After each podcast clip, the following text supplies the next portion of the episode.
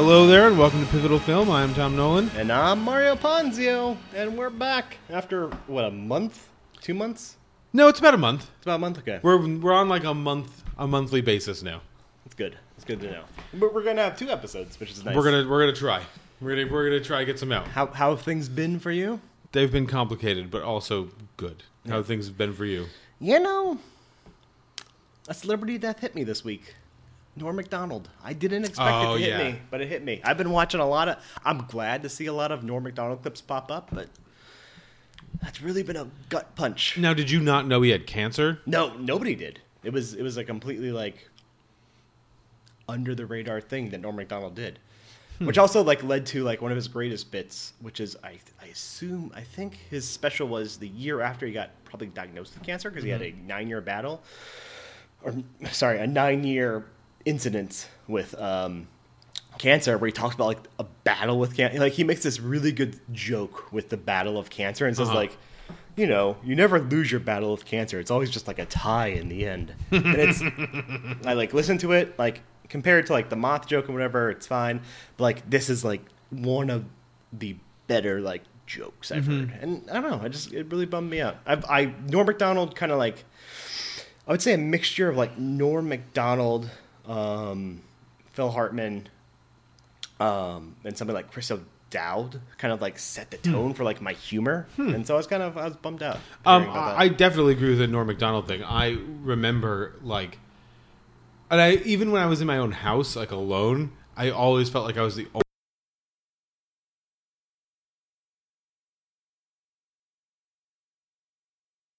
Everything he said, I was like, this is the best thing I've ever heard, and I wish that I could say awesome stuff like this all the time. Yeah.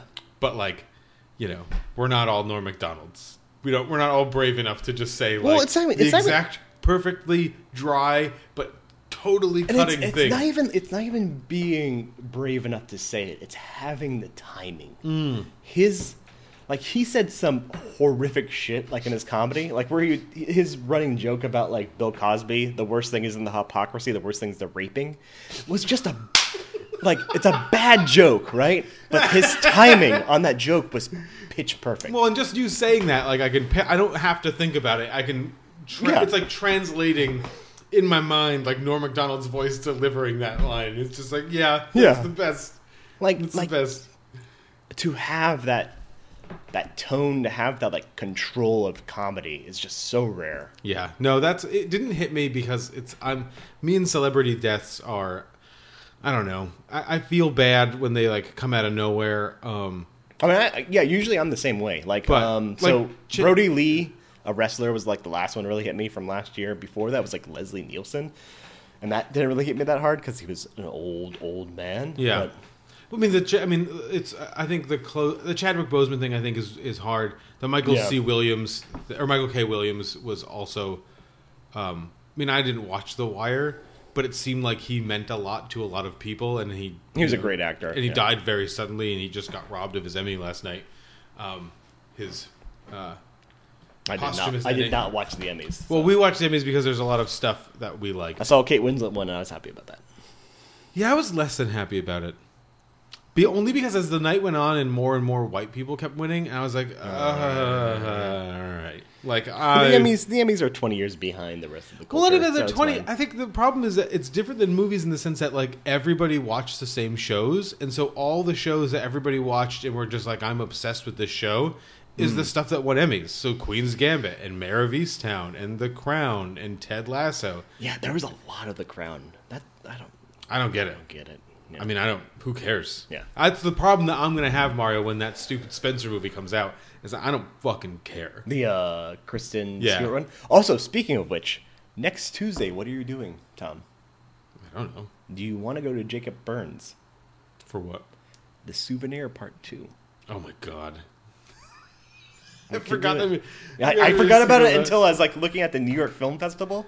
Like I'll look into it. Yeah, and I just was like, oh my God, The Souvenir Part 2. I forgot that happened pre-COVID. Well, there's speaking of white people movies. Yeah, yeah.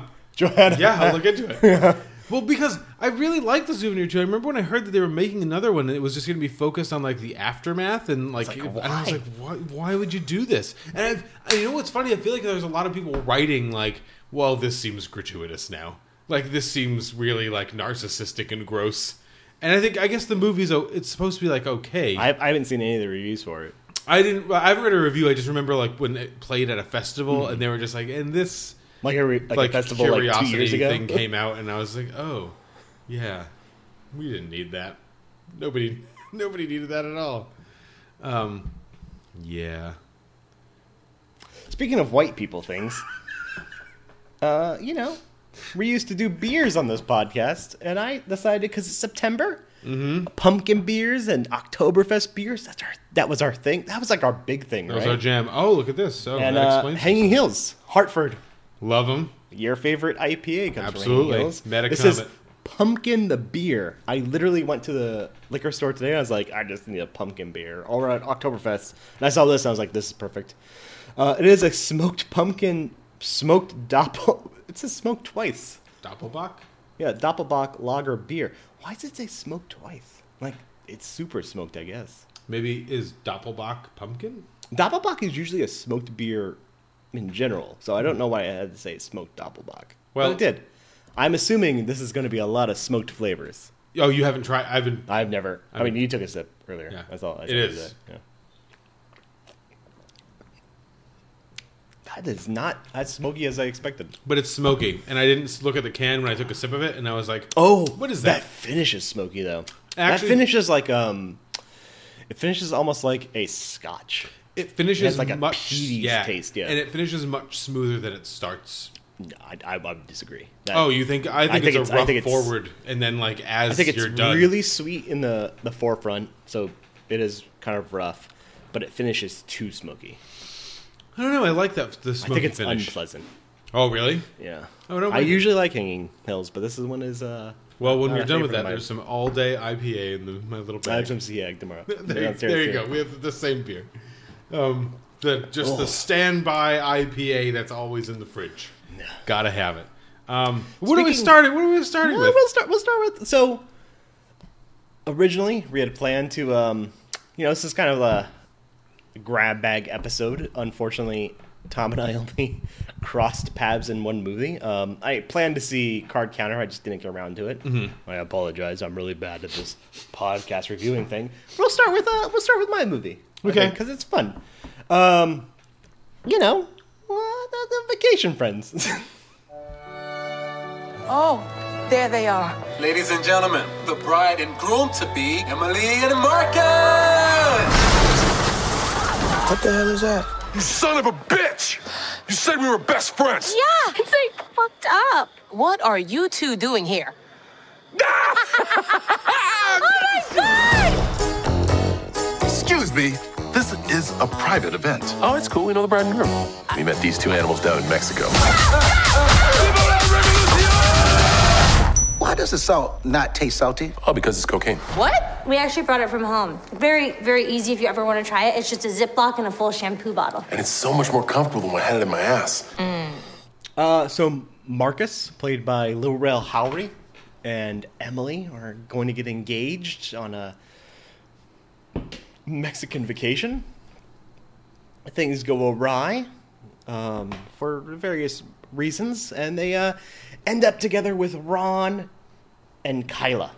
Ron, played by John Cena, who's proving himself to be a really solid comedic actor in the 2020s.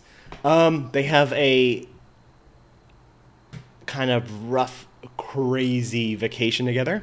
And then, Marcus and Emily go off and go back to their lives because they're good middle-class people who just have their lives together.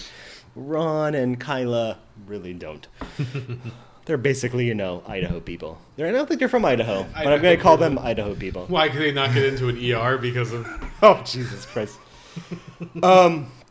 Eventually, like during their actual wedding, Marcus and Emily are bestowed upon by Ron and Kyla again, and hijinks ensue. That's the movie. That's the extent. What kind of hijinks? Just fun hijinks. Some acid dropping, during golf and hunting. Did they mix some acid, golf, and hunting? They do. The hunting and the acid does happen together. Oh, nice. I really enjoyed this film. In the same way that I liked was a Barb and Marge go to Della Vista. Del Mar. Yeah. It has a solid heart to it. Mm-hmm. It is never mean, and I'm really happy about like this new trend in comedy about not being mean. Mm. It is like everyone has the best interest in heart. Sometimes like Marcus is a little, no. But ultimately, like, everybody has the best interest in mind, and this comedy kind of works for me. Mm-hmm. Everyone's working kind of on all cylinders. Mm-hmm. It's fun. This is the worst review I could ever do. But it's just one of those broad comedies. It's a broad, anything. Yeah, there's not a lot to say. There's nothing to dig into. It works in what it's doing. It is kind of like a polite comedy. Uh-huh. It's a earnest comedy, and it is a lot of fun to watch. Is it? I mean, so this debuted on Hulu. This is a Hulu film, yes. So I think one of the things that I think we're going to talk about later in the podcast is the idea of kind of things kind of having their perfect homes. So the movie that that crossed over. Oh God! I can't even fucking imagine going to see that in a movie theater. I couldn't even imagine it having any reason to exist anywhere. It seems like I guess so, but it also seems like the perfect kind of like streaming service just fluff. Well, like we got this, we got a movie by this big director, by this famous person, and we're gonna ride it, and we're gonna like advertise it, and like try to get a couple of new subscribers out of it. And I don't think Vacation Friends doesn't sound like that level of like, please come and get Hulu so you can watch this John Cena movie. But is it one of those things that yes, this is perfect. It's one of those things where you tune into Hulu, you're watching a couple of Atlanta episodes, suddenly you're done with Atlanta, you don't know what else to do, you have a couple hours left before you're going to go to bed, and it's the perfect movie there. Yes, and you don't feel bad. But it's not like a tentpole. It doesn't suggest itself as a tentpole. Mm-hmm. But it's a lot of fun. Yeah. And it's something that makes you go, like, when you're thinking about getting rid of Hulu in the future, you're like, but they gave us this. And they drop stuff like that. Yeah. Hulu actually is pretty good about, like... Well, they give us Neon films, which are super great. Right. And they give And then you give you pretty fun stuff. Yeah. That you don't feel bad about. Inoffensive, just fun films. I mean, we had a conversation about Palm Springs when it came out, and I don't think either of us loved that movie, but it was a good time. It was fine. It's a good time. Like, the reason my description of this movie has kind of fallen off is I was drinking a little when I watched it, but I had a lot of fun when I watched it. Yeah. And I was just... That's it. I don't remember it, but I remember that I had a good time with it. But there's nothing else that it should be. Yeah. And I think this is one of the things that's problematic about, like, the culture, the movie culture today, is, like, they don't really make... really broad comedies like this.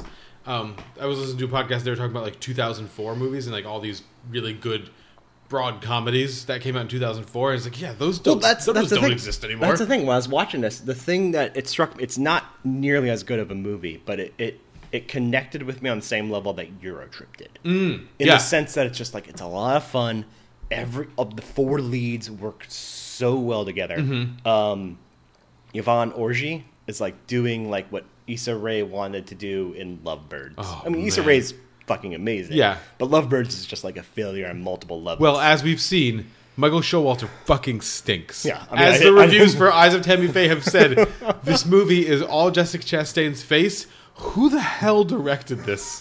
That's like the big takeaway. But like, those four leads together, and Robert Wisdom playing Harold, like, Emily's, Yvonne Orji's father. Just they work so well together. Everyone's so charismatic together. It's just like a lot. It's basically watching like the favorite episode of a sitcom that has been expanded out to 100 minutes. Good. And yeah, I'll get to it. It's that's like the kind of perfect movie for just like, I don't know what to watch, but I would really kind of like to laugh. Like, let's do some of this. If you're in a bad mood, like, it's a perfect bad mood movie. And I think that's actually a pretty good transition, I think, to talking about, like, the other, the next movie, which I think is in the same vein. It seems very inessential, but when you're watching it, you don't feel bad that you watched it. And Trying to think if there's any other like ways to describe it, and I don't think there is, and I guess we'll get into that. And we're talking about the new MCU movie. This is the 25th, I guess, MCU movie, directed by Destin Daniel Cretton, Shang-Chi, The Legend of the Ten Rings. I told my men they wouldn't be able to kill you if they tried.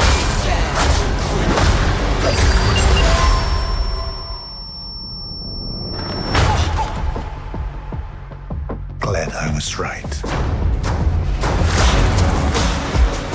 You're just a criminal who murders people.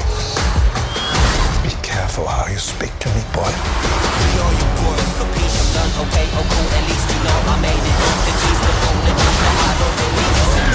I thought I could change my name. Start a new life. But I could never escape his shadow.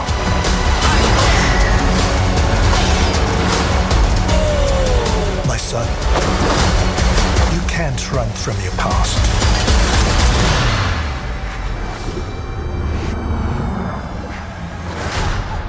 Is this what you wanted?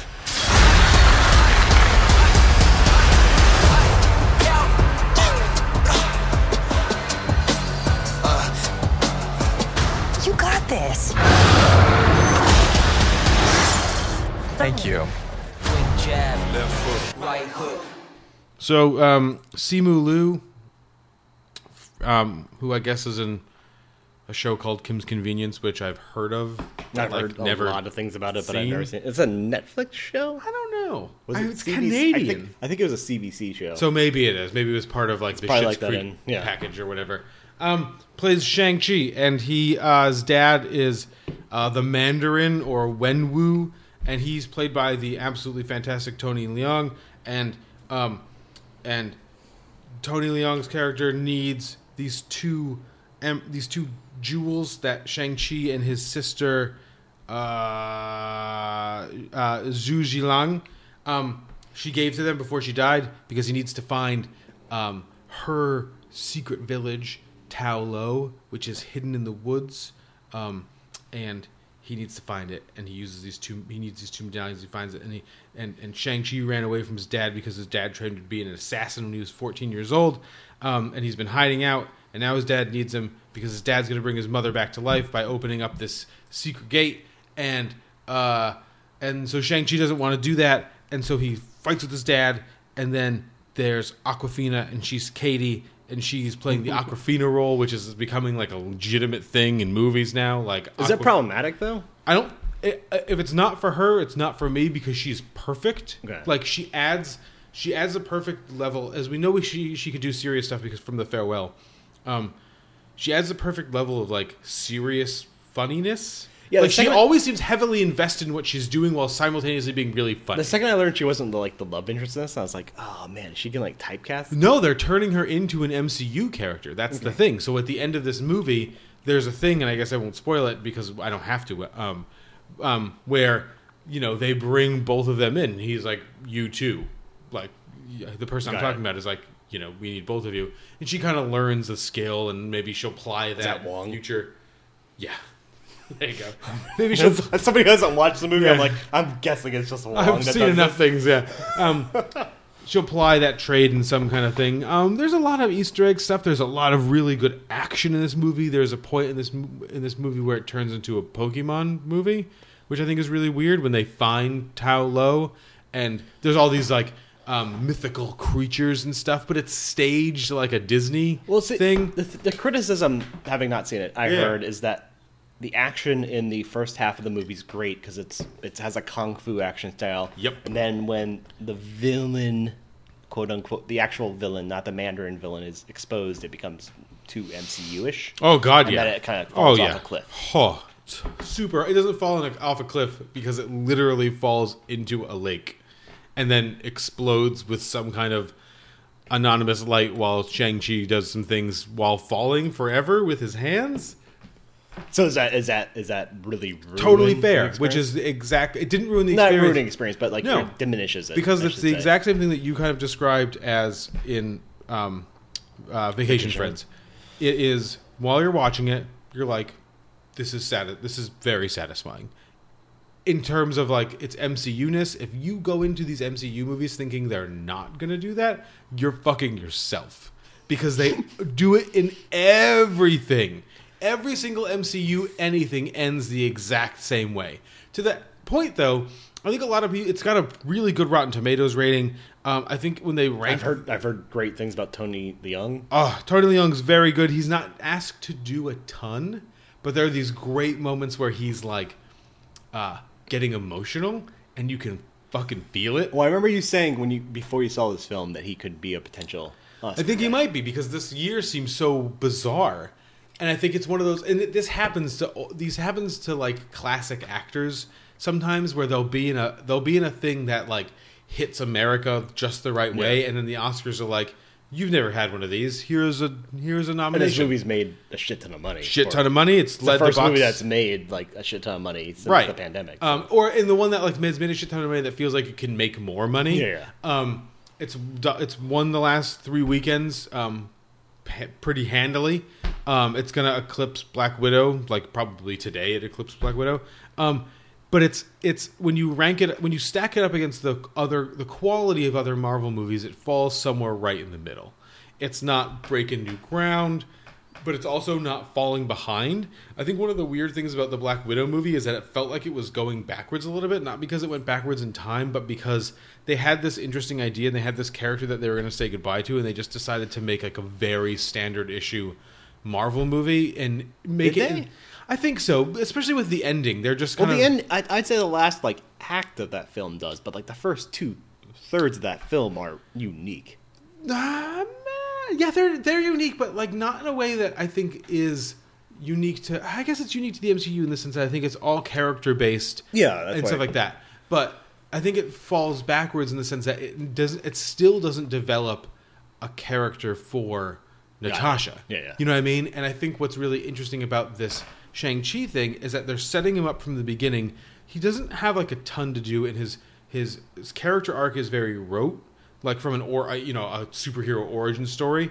But they've set it up so like you will learn more about this person.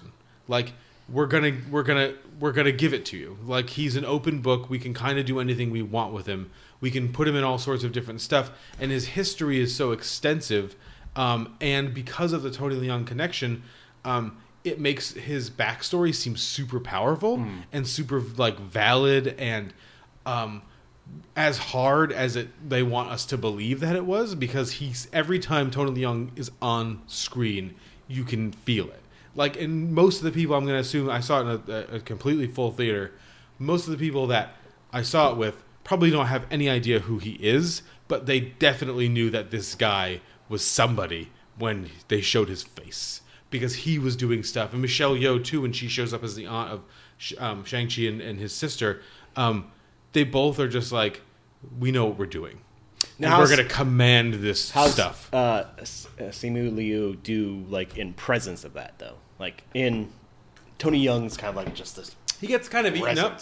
Okay. But when he's not doing that stuff, he holds his own pretty well. He's a pretty solid...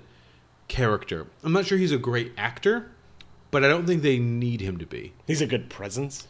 I think he's a pretty good presence. He feels very solid. He feels very knowledgeable. He's charismatic. Like that's what you need. But he fights charismatically. So like the scene that everyone talks about is the bus scene, and he fucking owns that shit, because that's just him on a bus with a guy with like a sword on his, a razor fist, I guess he's called. Well, it's just like a kung fu action scene. But he owns like that. Super. But so remember old Jackie Chan movies when like Jackie Rumble Chan in the Bronx. Sure, I love fucking Rumble in the Bronx. Where the Jackie Chan's personality was, you know, when he talked, he was a little goofy and all this other stuff. But his personality really came through in his fighting. Yeah, he does stuff in that bus scene that you're like, that's a guy. Like I kind of get this guy. He's like doing some kind of twirls that don't look CGI, so I'm gonna guess.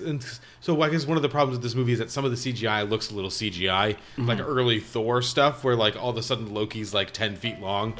But yeah, so in that bus scene, he seems like he's actually doing some of the stuff, like twirling like in between the rails and stuff. Yeah.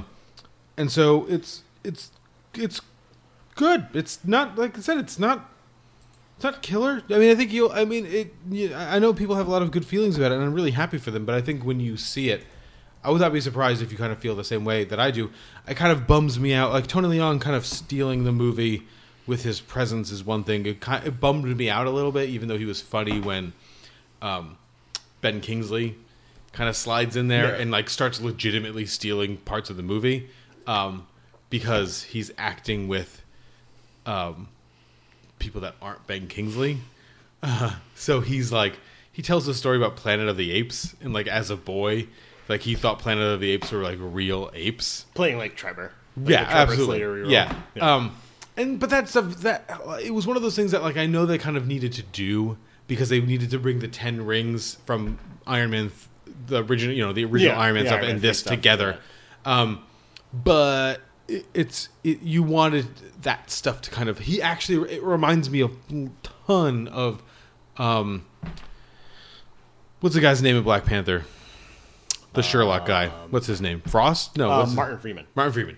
It actually reminded me a lot of when, like, Martin Freeman shows up in Black Panther and just like, it's like, get out of here. Just go away. I mean, they use him cool, and he is super deferential to, like, the Wakandans. So that's, like, that's fine.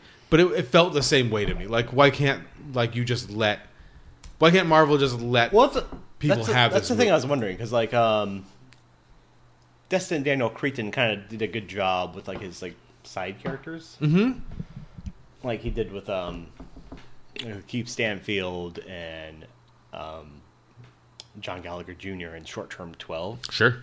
He even made Rami Malek seem like an actor instead of just garbage. Malek's in that, right? I forgot he's in that. But he's acting like himself, but the way that Destin Daniel Cretton kind of like navigated his terribleness made it seem like his character was actually like that. So does he like do a successful job here? I think he does. I think he does a pretty good job of, but again, you're not going to see most of these characters again. Like, I think Shang-Chi's sister is going to be, I think they're setting her up for a Disney Plus TV role. Like, so like the 10 rings will be a heavy Disney Plus thing because she's going to take over the 10 rings. Stanfield will pop up against her.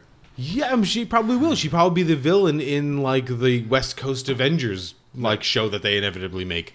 And I guess we could talk about the trailer for Hawkeye, which looks kind of amazing. I mean, it looks like a lot of fun. It looks like fun, yeah. But I think it's par for the course. I think Marvel is doing a pretty good job of keeping this stuff when they have the ability to of keeping this stuff focused and entertaining. So I think it stands in. I think a lot of this stuff stands in really stark contrast to something like Falcon Winter Soldier, which is not fun at all. Like I think they built the whole show around the idea that, like, they were gonna Bucky and what's Anthony Mackie's character's name? Oh, fuck. What is his character's name? Falcon? I don't remember. I remember. But they sold the whole thing on the idea that, like, those two are, like, you know, an odd couple type pairing. And they are. They have a little bit of that in the show, but it's not fun. This movie is a good fucking time. From a quality standpoint, it's like... Sam Wilson. Sam. Yeah, fuck. I wanted to say Stan the whole time. Stan Wilson. Quality-wise, it hovers right... Sebastian Stan. So, yeah, maybe that's why. Yeah. Quality-wise, it hovers right in the middle, but from a fun standpoint, it kicks. It's a home run. I mean, and they keep... So from an origin standpoint, it, like, it's great. Really leads... Yeah, really it's better down. Than... It's... Because it's... So this is the thing that... So, like, compare it to, like, a movie... Go. I think both of us like Captain Marvel. How does it compare? Better. Because Captain Marvel... We both like Captain Marvel. But again, so Captain Marvel I came to after I committed myself to enjoying these things more, I think. Or, like, Endgame, yeah. And so I didn't come into it after it. I think Captain Marvel was, like, the thing that kind of put it in my head, and then I was comparing my reaction to Endgame to my reaction to Captain Marvel and being like, you could feel that way about all of this stuff, the way you feel about Captain Marvel. Here's the thing about Captain Marvel. Captain Marvel doesn't have any kind of aesthetic. Shang-Chi has a an emotional and got it artistic aesthetic. So it's not as good as Black Panther or Ragnarok or Iron Man 3 or The Guardians. Black Panther's the only one you can like literally compare it to from like an origin basis. No, but I'm just thinking of like the best Marvel movies. The best Marvel movies are the ones that function within their own aesthetic, and it does that. Like the Spider-Man movies, like the Guardians of the Galaxy movies, like the ones I kind of mentioned that like they are their own unique, their own unique little property. Captain Marvel isn't. Captain Marvel is just kind of boilerplate. Whatever. It's boilerplate. Yeah. It's a well done boilerplate. Sure, but it's a good time. But it's not. It's not taking any kind of. It's not trying to establish anything other than like the origin story. Yeah. In this, they were trying to establish mythology, and I think they did a pretty good. They didn't. It's not perfect. But they did a pretty good job of it. And anything that it gets, everything seems very earned. The emotions seemed earned. The ending for what, however marvelly and just a really gross kind of CGI mishmash it is. I heard there's a kaiju bat. The mix of that's all I know about it. Well, and so there's like, you can analyze like what that really is supposed to be and stuff. But so there's no like a fin fan Fong or whatever? Well, so the thing is they don't use Fing Fang Foom anymore because it's part of the larger, very anti-Asian thing that Shang-Chi came out of. So, like, the Fu Manchu and, like... so they're not going to do Fing Fang Foom. Like, that was Fing Fang Foom. That's a big villain, though. Like, that's fun. Right. But that's why I think they're going to use him as... They're going to use Shang-Chi as a kind of... launching point for... He'll go into other things. Yeah. Like, he'll kind of come in and out of...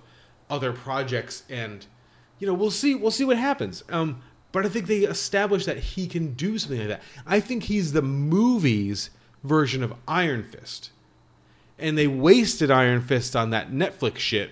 Well, they admit that. I think they admit that now. Right. And I think Shang-Chi is going to become Iron Fist.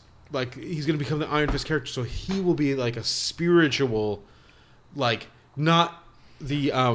Doctor Strange kind of spirituality, but a more organic spirituality, or he'll be the purveyor of that in these movies going forward. I think it would not surprise me if they stick Shang-Chi inside of an Iron Fist style, one of the Iron Fist narratives in like the second movie. Yeah, that would not surprise me because they overlap. A movie, Mario... that is very similar to Shang-Chi. Just... in its color palette. This is the one I feel bad about. I feel like shit about not seeing this. But, well, so it's... The beauty of this podcast, Mario, is that it no longer matters. So we're no longer adherent to, like, any kind of rules that we've set up. People listen to us now for us. I know. It's so weird. But we can have 30 people that are listening to us are listening to us. I can have this really vague conversation that I'm about to have, and then we can take it up again, like, when it comes on demand in, like, two weeks. I'm really excited to drop a director's name that everyone is saying about this movie, just to see your reaction. And the movie that we're talking about is Paul Schrader's new... I mean, I hope there's got to be a word in German... that's like one of those words that's like a sentence. Schroden Canyon. Something crazy that like describes what the hell he's been doing. Like 3 reviews I've listened to have all said one director's name, and I'm like, this can't be true. And I'm very excited to dump it on you. We're talking about The Card Counter. Having been sentenced to 10 years in prison, I learned to count cards.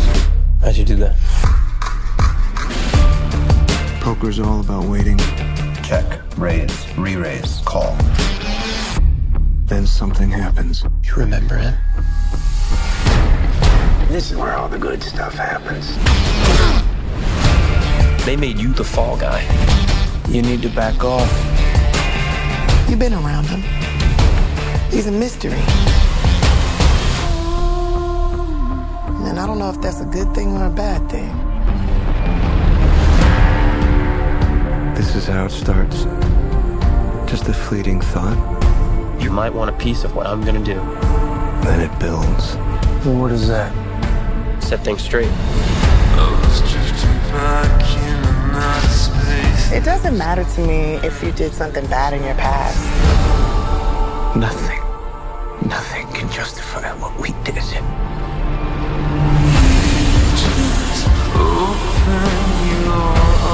We are each responsible for our own actions.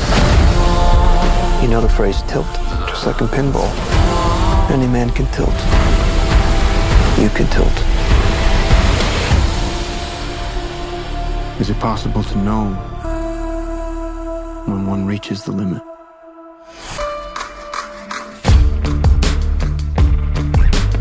You have to be the strangest poker player I ever met. Oh, you have no idea.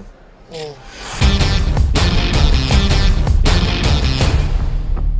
So the Card Counter is the titular Card Counter is Oscar Isaac. He plays William Tell. William Tell. Doesn't have a. It's a pseudonym. Pseudonym, and he was a U.S. military. He was at Abu Ghraib, and he learned the trade of torture at the hand of John Gordo, played by the impeccably mustachioed Willem Dafoe. Great mustache. He doesn't even need it, but it's there. Willem Dafoe doesn't need anything. He went to jail for 8.5 years. Oscar military Isaac's characters, military prison, for torture and all that other stuff. Yeah. Some more of these? No, I'm good. Okay. Thank you. What's that? I think it's raspberry juice. No, I don't know what that is. Oh, it's like the part of a bag for a clementines. This is like a red thing. I'm not sure. When he gets out, he decides he's going to be a gambler. And he gambles for low stakes, and he moves around all the time, and he's not backed by a sponsor. And he does this really awesome thing with his rooms when he stays in hotels, which I won't mention. Not for you as much as like just anyone that's listening. No, but I know what he does. But it's fucking... When you see it, you're just like, I don't get it. That's crazy. But it's... The way that they shoot it is awesome. He eventually takes up... He is at a hotel, a casino. He's going to be playing some cards there. And he stumbles upon a in Atlantic City? Right? I don't know if it's Atlantic City. They move around like the East Coast. I thought it might be Delaware. But it's not Vegas. Or no. So that's one of the things is that... He tries to... It seems like he eschews all those major cities and tries to hit, like, smaller casino. He plays for small stakes. He really just wants to, like, fit in. Playing poker and playing blackjack and, like, roulette and stuff is really a part of a kind of prison he's kind of putting himself inside. And it seems like he just plays for enough money to move to wherever he's going next, sort of thing, yeah. Or he plays for money until like people start to notice him, and then he just goes away. Yeah. At one of these places, he goes there's a police officers or something convention, and Major John Gordo is speaking there, and he goes and sits in, and he's having some feelings, and he meets this stupid asshole named Kirk with a C, played terribly by Ty Sheridan. Ty Sheridan fucking stinks. That's enough with the Ty Sheridan. I don't know why he cast him. I have no idea. Maybe he was available. I mean he cast James Dean in The Canyon, so. But that was he likes to try. But he was also making that with Bret Easton Ellis, and Bret Easton Ellis is obsessed with James Dean, so I'm assuming that had something to do with it. Maybe Ty Sheridan's not as bad an actor as like he is in this movie, trying to act against Oscar Isaac, who is like going deeper than. Like emotionally than he did in Inside Llewyn Davis. Like he's just like a fucking raw nerve. You're saying that? Wow. I mean, I think that the Inside Llewyn Davis performance is it's much more nuanced. No, yeah. This is like he's just a naked fucking nerve just waiting to be poked at, so he can just do some poking. And when you see it, you'll know what I mean by the end of the movie. All movies should be on demand now, guys. Oh, it will be. I mean, that's a larger conversation that we can talk about. Maybe when we do our next episode, because I feel like that's one of these situations where like it benefited. Yeah. It was like a super benefit. He takes up with this guy, Kirk, whose father was also at Abu Ghraib. And he's planning, he wants to kidnap Gordo and he wants to torture him, to punish him because his dad beat him and beat his mother and then killed himself and all this other shit. Tiffany Haddish is in this movie. She plays this woman named LaLinda, and she is a stable manager of professional poker players, and so she works for people that back professional poker players, and there's you know, it's interest and blah blah blah. Mm. She's fine. She's interesting. I've heard she's fine. But I've heard when they're together, it's really good. Yeah, that's what I've heard. And when she's kind of when he's not there, it almost seems like all the air has been let out of her, because she has a couple of scenes where she's acting against Ty Sheridan, and you're just like, none of this is working at all. No offense to Ty Sheridan. I mean, all offense to Ty Sheridan. He's not good. No. At all. No. It's made me want, like, them to cast, like, Barry Keoghan or something, because they have the same kind of scrunched up face, and I'm just like, oh, I just want a guy with energy. Yeah. I want somebody that has, like, a little bit of energy and not this guy. Some things happen. I won't spoil it, but needless to say, William kind of gets brought back into... we get brought back into his memories, into his feelings of being in Abu Ghraib and the shit that he has, like, nightmare went through sequences, yeah, and all that. And the way that Paul Schrader shoots them is fantastic. He uses this kind of it's almost like a reverse fishbowl. So the things they like fisheye, or they start out like rounded like a fisheye, but then they go in. So it almost seems like when so there's a couple of scenes where people are walking in the in the prison, they're walking towards you, and the camera like splits, and it seems like it's doubling, but it's not doubling. It's just like where it's rolling, and it's really disorienting. And it actually really leans into the reviews I've heard about this movie about like the director he was channeling. So but it's incredible. The score is by the bass player from the Black Rebel Motorcycle Club. Robert Bean is fucking great. Scored by who? What was he part of? What band? Black Rebel Motorcycle Club. Okay. So and BRMC is one of those bands that I was around for their first record. I saw them at the Tune-In back when the Tune-In existed, with just like me and Chris Sarapiglia and a couple of other people, and they seemed like one of those big bands. Like, it seemed like, so it was like the White Stripes and like the Strokes and like a couple of other shitty New York bands, and then like out of nowhere, like Black Rebel Motorcycle Club was playing like Jesus and Mary Chain songs with like tons of effects and like really dark and really heavy. And their first album fucking killed me. And I didn't realize that I didn't realize it was him until I looked it up, but it works in this. It works in a lot of the same ways as the Scott Walker score does. It's really fucking dark. It's really fucking heavy.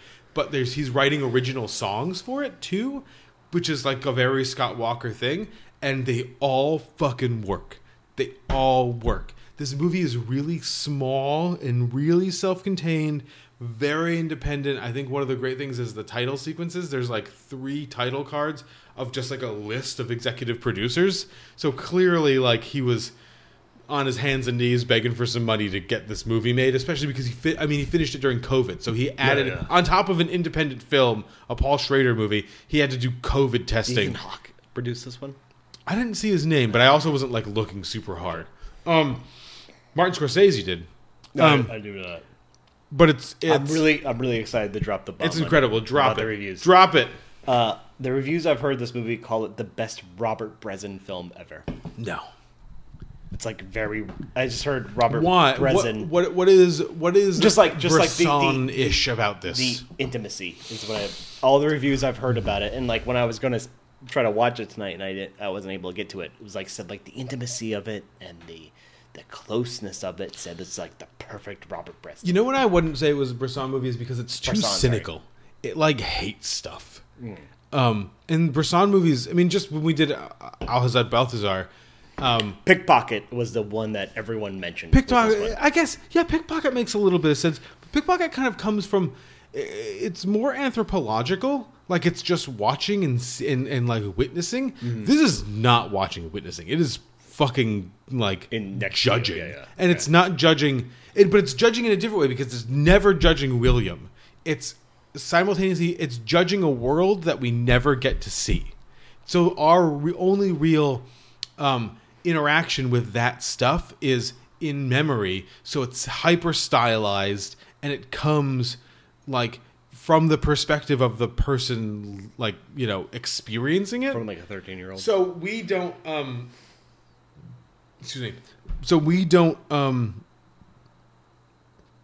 we're not, it's not a witness thing. You're literally just hanging, you're just like sitting with William while he like ostensibly tortures himself. And then the great part about this movie, and which is one of the reasons I find it so satisfying, is that like when torture eventually comes in, it means something totally different than you think it's going to mean. And that's like, so when we talk about Candyman later, it reminded me a lot of Candyman in the sense of the people that get it, fucking get it. Oh, man, the people that don't get it. Are you saying I don't get Candyman? No, no. But I'm saying, geez. I'm saying like the people in the movie, not like the not like the people watching it, like the people in the movie. The people that don't get it in Candyman are fucking dead. The people that get it in Candyman tell everyone. Yeah. The same thing happens in this movie. If you understand what the fuck went on there in Abu Ghraib, it means something else to you. If you don't understand, you die. Hmm. And it's like, I didn't see it coming, and it was one of those things where I was kind of like, oh, got it. So do you think I like, get it? End of year, for me at least, is this what we brought up? I would think so. I don't claim to understand where either of us are anymore in our appreciation of movies. This movie functions in the exact same way that First Reform functions. We both appreciate the same film. Right. But it functions in the exact same way that First Reform functions. There's even a scene in it that reminded me, like, it's not a copy of it, but the meaning of it and the feel of it reminds me a lot of the laying on top of Amanda Seyfried, like, flying through the sky. Flying through the sky scene.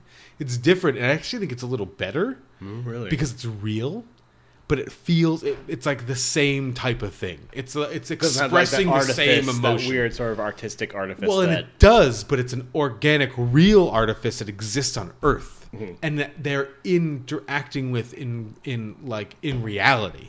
So it's not a fantasy, but to William, it feels like a fantasy because the other world he's living in is the complete exact fucking opposite. I'm excited to watch this movie in 3 weeks when it goes on demand. Actually, I'm going to be very honest with you. Maybe we'll have this conversation now. You people are fucking up. Not like the distributors and stuff are kicking themselves in the fucking balls. I saw this movie with four people. I'm done. Okay, I don't want to go to a theater anymore. But why should I go to a theater? Right. Why? You would have made more money. I get it about like the theater experience and all this other stuff.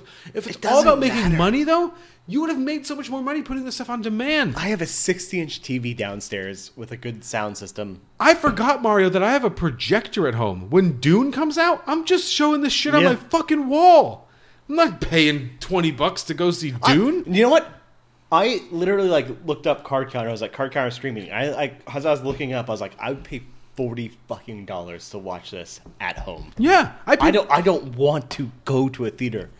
I will pay a lot of money just so I can stay home and watch it. Well, and that's the thing. I went to the theater because I needed to watch a literal escape, not just like escape into a movie, but just like escape into like a different experience. Yeah. And for a four-person in a theater, that's pretty good odds. You know what I mean? Like it's almost like no COVID in that theater, and half of us were wearing masks. I'd assume there was three people in that theater, right? And the people that weren't wearing masks were sitting I was sitting all the way in the back, and they were sitting all the way. When I saw Candyman in Criterion, I was one of two people. I took my mask off because that person was all the way in the back. The only reason I didn't take my mask off is because I forgot I had it on because I was so engrossed in the movie. Because masks don't matter? It's weird.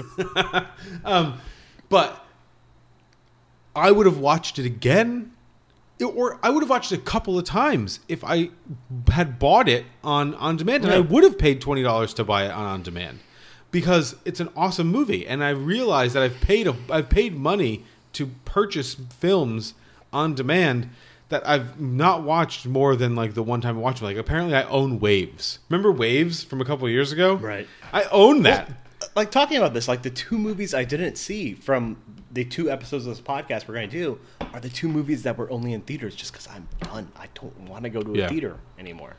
Like it's That's just, it's not like, it's an unnecessary inconvenience for me now. Yeah, and I think the problem is that it's good because it's going to come out, maybe it'll drop tomorrow. You don't know. No. Because we know, and if we don't know this stuff anymore. If it drops tomorrow, I will, I mean, I'm not going to watch it this week because I have an AEW show to go to. But, like, I will watch it. Like I'm saying, I would willingly drop $30 to this movie. Candyman came out on Thursday. Why? Why did that just come out randomly on a Thursday? I don't know, but it did. Because they're not stupid. Because it's number 4 at the box office, but it's going down. And they're like, oh, yeah, we can just trick Tom into who's wanted to see it, but who's not going to a theater to see it. The main movie we're going to talk about in our next episode, whatever fucking garbage that is, got popular because of streaming. Yep. Like, that movie would not have been known if it wasn't for streaming. Yep, would have disappeared. Would have disappeared. But because of streaming, it's like huge. But I think the same thing could be said about our next movie. If during COVID, Mario, this movie had only come out. I literally forgot about this movie as we were talking about it. If in COVID, and we got some pizza waiting downstairs, we'll tear into this super fast. I'm ready. If in COVID times, which is now, this movie had only come out in theaters, nobody would have cared. It would have been a non-thing because you know what? It's not worth going, like taking even a 100th or 1,000th of a % of risk to go to a movie to see this movie. But it's kind of fun to do it because it's so bad. But it's the perfect, it's like a Lifetime movie. Lifetime. It's like a Hallmark movie. It's a Lifetime movie for Donald Trump fans. Well, I don't even know if it's that. It's something. It's a Lifetime movie. No, it's a Lifetime. It's a Lifetime movie for people that are the same age as the person that made this movie, who just kind of like want to feel nostalgic and just remember back in the day when he was really handsome. I mean, we should be careful. He may be dead by the time we release this episode, or he may have had sex with a woman that was 70 years younger than he is. Or no, that's not true. She was only 60 years younger than he was. 39 years younger. I looked it up. Right. 39 years. Sorry. She was 52. He's 91. What about the first one? Oh, no. Worse. She's 39. She's 39. So he is 91. 52 years younger than her. Yeah. She was very interested. He would have died. Mario, do you think the people have not guessed which movie we're talking about? We're talking about the new Clint Eastwood. He stars in a movie. Clint Eastwood joint. Yeah, Clint Eastwood joint. Crime Macho. I don't care what you name your cock. Get in the back. We go and I tell you, okay?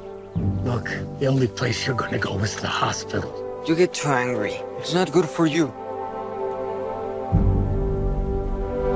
You used to be strong, macho. I used to be a lot of things, but I'm not now. And I'll tell you something. This macho thing is overrated. Just people trying to be macho, show that they've got grit. That's about all they end up with. It's like anything else in life. You think you got all the answers. I'm Mike. Marta. Then you realize as you get older, you don't have any of them. We all have to make choices in life, kid. You have to make yours.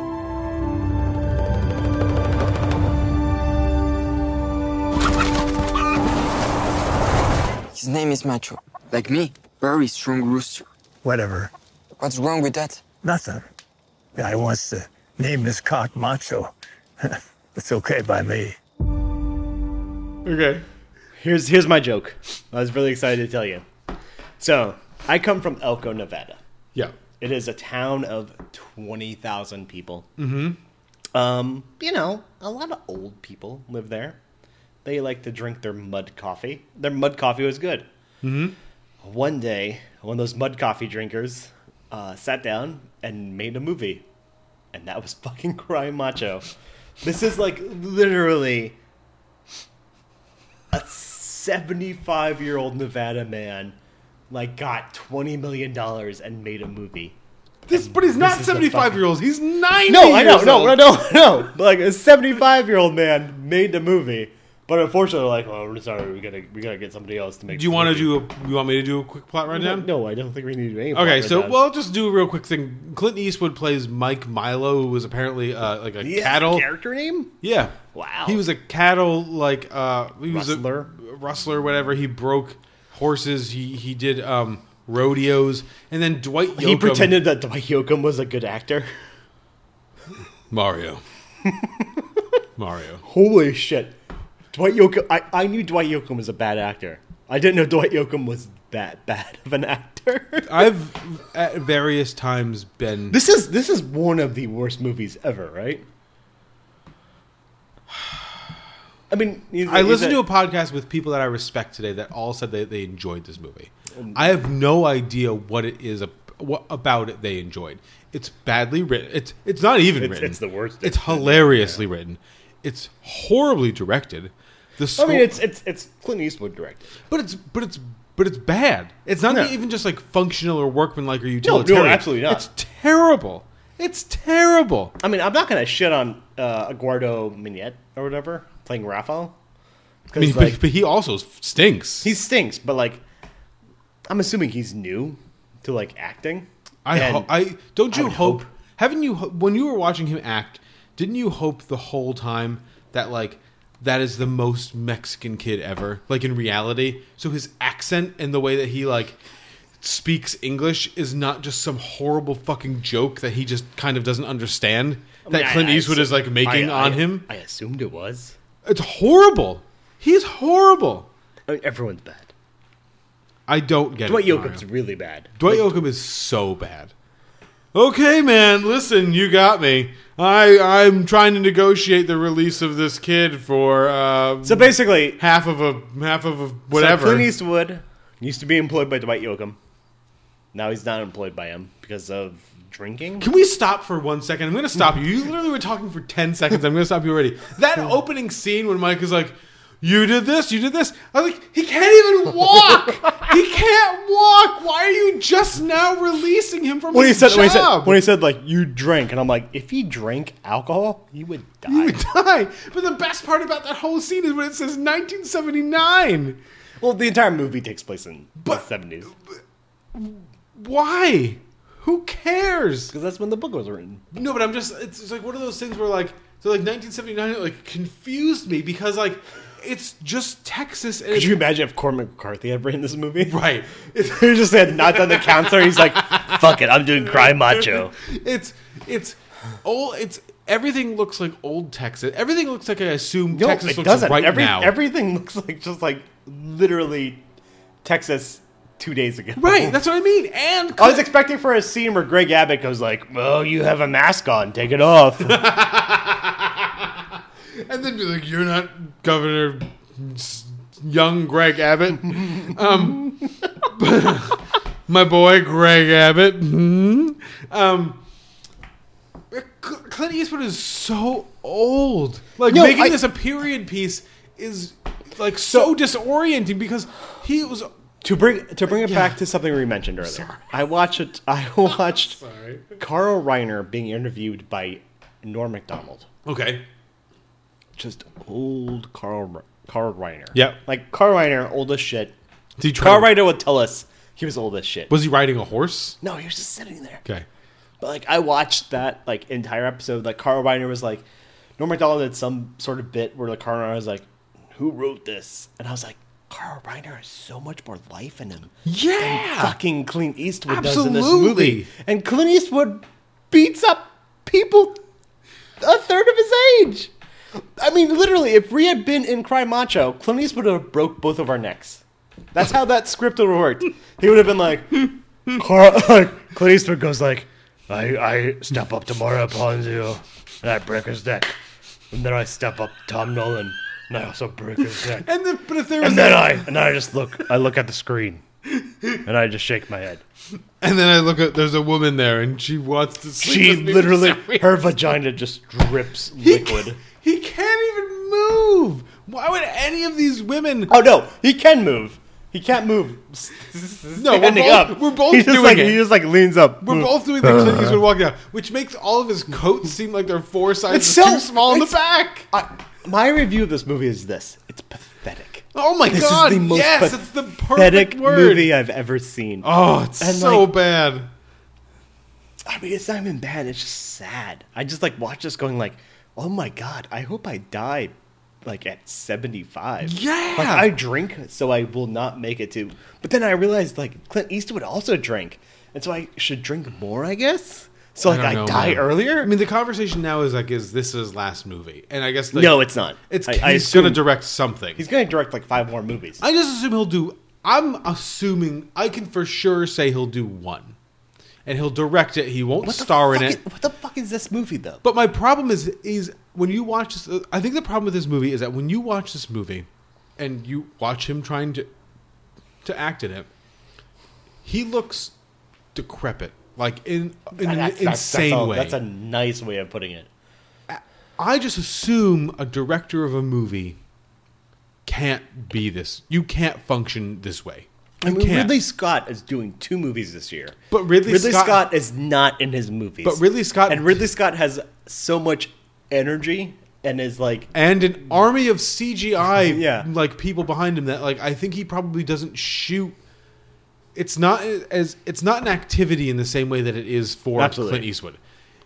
I just have to assume that whatever movie Clint Eastwood makes next is going to star a bunch of non-actors because he wants... His ego is such that he wants total control of them, and it's gonna be badly directed. We're not even gonna get something like The Mule, which I didn't even see. No, yeah. Or we're not even gonna get a Sully. He's not capable of doing. That's what fine. That's what I'm saying. We're not even gonna get a fine Mario because he's half dead. Yeah, this is... And so he just can't do it. And I guess he's allowed to do whatever he wants. This is what bums me out. This movie's fucking sad. And you mentioned that. And now that I'm talking about it, I'm kind of... Like, I hate to make fun of it, but like, it is sad. Like, it is... But you know why we're making fun of it? Because there's people that are giving this movie like 3.5 stars. Well, Glenn Kennedy gave this movie 3.5 stars. He's like, this movie is about nothing. Glenn Kennedy also thinks he'll be dead before Brett Kavanaugh is dead. So right, but Glenn Kennedy said in his music, this movie is about nothing other than what it's about. And it's like, well, this movie is not about anything. Which is true, but what it's about, it's sad. It is because it's about getting really, really, really old and pretending that you're not. I mean, I'm gonna be honest. I watched this movie and got sad because I was like, this is my future. Maybe I looked at it and I was like, that's how I watched this movie. I was like, I'm eventually going to get to that age and think like I can do something. Mm. And like, and I guess he can. No shitting on like Clint Eastwood, 91 years old. Congratulations. Most people do not make 91 years old and make movies and do what you do, but watching it, I was just like, it was tough. You're right. Sad. No, you're right. I was sad. Yeah, you're right. Like I'm joking with it, but I was like, I was really depressed watching this. I was like, this fucking guy doesn't realize what's happening. Yeah, he doesn't know how bad this movie is. Yeah. I mean, I keep trying to figure out like the worst scene of this movie. And all of them. Well, all of them. But I think the worst scene for me is when... No, the worst scene is where they're at the border and Dwight Yoakam's sitting in the background and then fucking Clint Eastwood just like rubbing that chicken so hard. Why is he rubbing that chicken so hard? So that chicken doesn't want to be rubbed that hard. The two saddest scenes are because I don't think he can not rub it that hard. The two saddest scenes are the scenes, like both scenes in restaurants where he's... The one after, like, when... Rothko decides that, like, who am I? He decides to have a who am I conversation right when the guy comes and thinks, and Clint Eastwood can't even unroll $1. Like, his hands aren't even functioning enough to, like, get money out. That fucking, like, last scene where, what is that character's name? Where him and Rotho, like, get driven off the side of the road. Oh, yeah. I don't know what the character's name is. I'm sure he has a name. I don't know. But fucking like, they can't do anything, but it's led to look like Clint Eastwood's character's in a solid position. Mm-hmm. I'm just watching this going like, no, man, come on. Well, and you watch the whole movie, and then you get to the, you watch the movie up to the point where he like starts breaking horses again, and then you like they show like some stunt double on a horse, and you're like, that I'm not suspending my disbelief. He would fucking break in half if he was riding a horse. Like the second like Ratho's mother like tried to hit on Clint Eastwood, I was like, no, like I just don't. Well, his response is like classic Clint Eastwood like quippiness. Where he's like, "This is a job that's not gonna get done tonight," and you're just like, "Dude, why is this in here?" I sat there looking at that, going like, when I was 5 years old, Clint Eastwood was 61. I was 5 years old when he was still doing that stuff, and it seemed weird back then. It would have been fine though, like had 61-year-old Clint Eastwood said like, "Oh, we're not gonna fuck you tonight," but like 91-year-old Clint Eastwood sitting there going like, "Oh, I'm doing my thing." I'm like, stop it. Well, I think back to like movies like In the Line of Fire. Was it In the Line of Fire? Absolute Power with the Rene Russo. And they're like... That's In the Line of Fire? And they're like flirting with each other. In the Line of Fire is great. In the Line of Fire is fantastic, but it's still... We talked about it on a podcast. Right, and it's still weird, though. Is that In the Line of Fire? It's one of those movies. Yeah. I mean, and I love both... Actually, I love both of those movies. I like Absolute Power a lot. It's one of those movies that, like, if it's... it's In the Line of Fire, yeah. If cable existed still, and Absolute Power was on, and we were in, like, one of the house breaking into scenes, I would be like, all right, I'm here. I'll stick this out, because it's great. But it's he's been doing this shit for fucking years. He can't do it anymore. It was kind of okay because he used to cast women who seemed... They were definitely not as old as him, but they definitely seemed like more mature people. That scene with Rafo's mother is gross. God, and it's disgusting. Not even just from like a pervy standpoint. Like... I think it's sad in the way that you think that he thinks that like this is acceptable somehow. Not like a 90-year-old guy having sex with like a 30-year-old woman or even a 39-year-old woman, but like that it's necessary. Like he's still operating in this really super old school way of like being like, this is how this man would act. The bad point of this is like I could see a really good movie with a 91-year-old man is tasked with like finding a kid and like he's just trying to like stumble his way through. I could see a movie working out that well. Yeah. But like it is gross. And why not make this movie and have subvert the novel and have the kid be in charge of like everything? But he won't. He won't let go. Yeah, no. The kid gets his shit kicked in by 91-year-old Clint Eastwood. The guy, Clint Eastwood smacks him in the face even before they start fighting. The second he smacks him in the face, he's like, oh, did you know? And I'm like, that kid would fucking break every single one of your bones. Without even trying. Just pushing him down. Yeah, he would tap you on the shoulder and he would just shatter. I don't know, it's sad. I don't like laughing at it, but I have to laugh at it because, like, he put it out. Well, because he put it out, and he also, you know, has shitty opinions in general about life in general. And I think it's easier for me. I think with him, that's an interesting way, maybe like spot to end it. Is that I think it's easier, I think, to forgive some of those opinions in him because I'm so attached to like him as an artist, and his opinions aren't necessarily. Like, they're not... He's not, like... You know, I guess to go to, like, someone like Hannah Gadsby or something, he's not, like, Pablo Picasso, or he's not, like, a rapist. You know what I mean? He just has shitty conservative opinions that I disagree with. So it's easy for me because of stuff like Unforgiven, because of stuff like the Sergio... Like, the Spaghetti Western stuff, because of In the Line of Fire and Absolute Power and, like, a bunch of these... And, you know, Mystic River. Bloodwork I really love. But like, and even something like I have a lot of affection for, even while understanding why it doesn't work, like $1 Million Baby. Like, that guy can make a fucking movie. He can act. He can direct. Yeah, absolutely. And so, but he's just like, it's over. He's so committed to like his mythology, right? And just like be over it. But isn't the problem, like, Mario, that this mythology is taking a hit with stuff like that? That's what's a bummer. Like if he had given up on his mythology and like he could still make a fucking movie, right? Like if he had just been like, I mean, I hate Bradley Cooper, but if he had just pretended Bradley Cooper was him, like imagine Bradley Cooper in Cry Macho. It works. Yeah, make him an actual drunk. Like a super drunk. Yeah. Like non-functioning works, right? Drunk. Yeah. But like a guy, somebody who's not his age, but somebody who's like younger than him. Mm-hmm. You know, and we hate Bradley Cooper on this podcast. Well, we may love Bradley Cooper. I don't know. That's true. This may be the year where I turn. If Cry Macho had Cry Mucho. Shut up, man. Cry Macho was the much better movie. But if Cry Macho had Bradley Cooper, we probably would have appreciated it more. Well, think about just inserting Bradley Cooper literally into the Clint Eastwood role, not doing anything but making him more of an alcoholic. You know, when the younger woman hits on him. Well, there's that attaches itself to like a great joke, which is not a joke in this movie. Where at one point, like, when the woman has the goat, and like Clint Eastwood's looking at it, he's like, yeah, someone did it, and he's like, the kid like says to the woman like, no bien, and then like he's like. And he sees like the deputy in the background, and he like looks at him, and he's like, "Oh, I think we could fix him up." And he's like, "Bien," and it's like, "What is this? What kind of movie is this?" It almost seems like you want it to be Cry Mucho because it's just so fucking stupid. But if you just put Bradley Cooper in literally every single situation here with Rafa's mother, it makes better sense.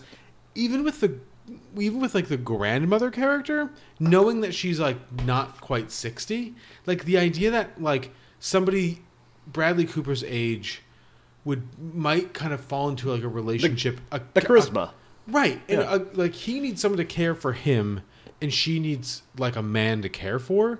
And he's seen the times he's seen have been so rough, yeah, that it's almost like they're the same age. With him being younger, you know what I mean? Like his experience overages him. It works on so many other levels. And like the way if he beats the shit out of a kid, it's not like because of magic, like in this movie. It's because he has some like physicality. It's because he's angry and because he's like confused and out of control and stuff like that. Because he lost his job for a real reason. This movie makes no sense, but I think the thing that's saddest about it, like the more we talk about it, it almost seems like the work of somebody who's like experiencing a little senility. You know what I mean? Like I agree. It's crazy. Some of the stuff that happened in this movie is fucking crazy, and not in a way that's like interesting. I mean, a way that's just kind of like if your grandfather or your dad was saying that to you, like if 20 years if our dads are saying stuff like that he says to Rafa in this movie, you'd be like.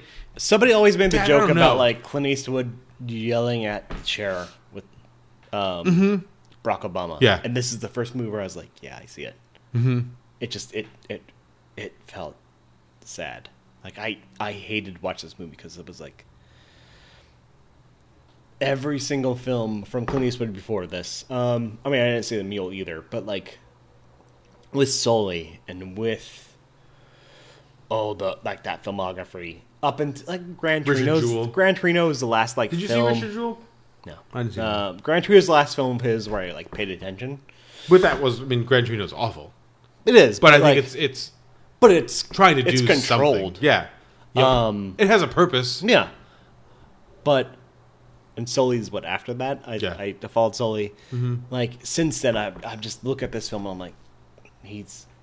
Like, is this an old man just yelling at clouds? It's over. Yeah, I think it is. It's over, and I think it bums me out. And I hope it bums me out because like it ruins like my number 50. Like, yeah, Good and the Bad, the Ugly is my number 50. Unforgiven is my 20s. I sit there and go like, is it my number 50 anymore? I think it's. I actually think it's, like it kind of. No, I'm gonna be honest. Like the one thing is like his doing films is kind of ruining it. Mm. Like he just keeps doing movies, and I'm like, I'm done. Like I'm over. It's hard, and because you know what? And this is a musician thing too. Like the musicians that keep making music way past like their not even their prime. Even Nick Cave. No, definitely not Nick Cave because that guy is transitioning into something really interesting. But like you know, I don't want to dump on like British conservatives, but like Van Morrison, it's enough. Morrissey, it's. Fucking enough. Like you've Morrissey's been enough. And I'm not just picking on Armand White here or in his favorite artists. Yeah. But I'll even go to like something like the Rolling Stones. Every time the Rolling Stones say they're going back on tour, I just kind of cringe because those guys were old, like old, like 20 years ago. And now Charlie Watts is dead, and he wasn't dead because of like he drank himself to death, and maybe he had like maybe he had cancer or something like that. But he was also got to 80. He was also 80. Yeah. You know what I mean? Like, it's not one of those things where you're just kind of like, oh, I wonder what happened. You're like, no, it's like he got to 80. He just died. Yeah. Because he didn't live an easy life. You know what I mean? He spent all that years on the road. Oh, he definitely drank. Right. He spent all those years on the road. 20 years after that, he should have been spending all those years on the road. And listen, even at that time, it was still 20 years like after he should have been spending time. Like the Rolling Stones haven't been relevant, like musically relevant, for 40 years, but they still dragged themselves out there like all the fucking time. And did that not take a toll on him? Sure it did. And guess what? I saw the Rolling Stones in 2000. They were fucking terrible. And but the thing that nobody saw, or the thing that like everyone ignores, is that like guess what they had behind screens on stage? Extra musicians. Like, you know, Charlie Watts was probably, like, actually playing the drums, but I'm actually probably willing to bet he wasn't. That there was, like, a backbeat that was, like, behind him that was supporting him. And there's nobody to support Clint Eastwood. It's just Clint Eastwood just, like, slamming his head against drums. And you know what's weird about this movie is that it seems like he made a choice that that's the case. So he could have cast... I don't think he did. No, but he could have cast a real actor to play Dwight Yoakam's part. You know what I mean? He could have cast a real actor to play... Raffo's part. Could have done it. Even if he was intent on playing this character, he could have cast some actual actors to play some of the supporting roles. He cast all non-actors, who are all actors, or who all claim to be actors. The women are okay, but like... Dwight Yoakam's like the one of the worst performances I've ever seen. There's that scene, one of the other scenes that I find horrifying is after like he knows the sign language scene, where like he reveals that he knows sign language. There's this awful... like exchange of looks where Clint Eastwood goes back and forth between him and the grandmother like 6 times, and every single time I think it's the same image of the grandmother just kind of like tilting her head and like smiling, like beaming at him. And it's just kind of like, why? What are you doing? Like, cut away from her. Like, we get it. Like, she's beaming at him. Why do you keep having this start? Like, and you just keep doing it over and over and over. And that's the thing. Even in the editing process, no one was like, hey, Clint, this doesn't work. Maybe just cut 2 of these back and forth out. Said it to him. Right. But yeah, that's a bummer. And like, we're going to talk in a couple minutes about... We're going to eat some food and then we're going to record another episode. We're going to talk about bummers. We're going to talk about cool stuff. We're going to talk about stuff that people think is really cool. And we're going to talk about things that are super fucking cool that become bummers. Is what we're going to do. I'm excited. Yeah, I'm excited too. I think it's going to be a good episode. If you're excited, you can tweet us at Film Pivotal. Or you can send us an email at pivotalfilmpodcast@gmail.com, which I'm pretty sure no one's ever done. They do. But saying it. Yeah. Or you can go to pivotalfilm.com and see a list of the movies on our Pivotal Film list and how to subscribe to our podcast. And like it's a link to our Twitter account, which we also don't post on. You know, until we're going to come back in a couple... I should either tweeting. Next week or... start tweeting soon. I know, that'd me too. Fun, yeah. I should also. I thought about that. What else am I doing? I'm going to see a 19,000-person wrestling show in 2 days.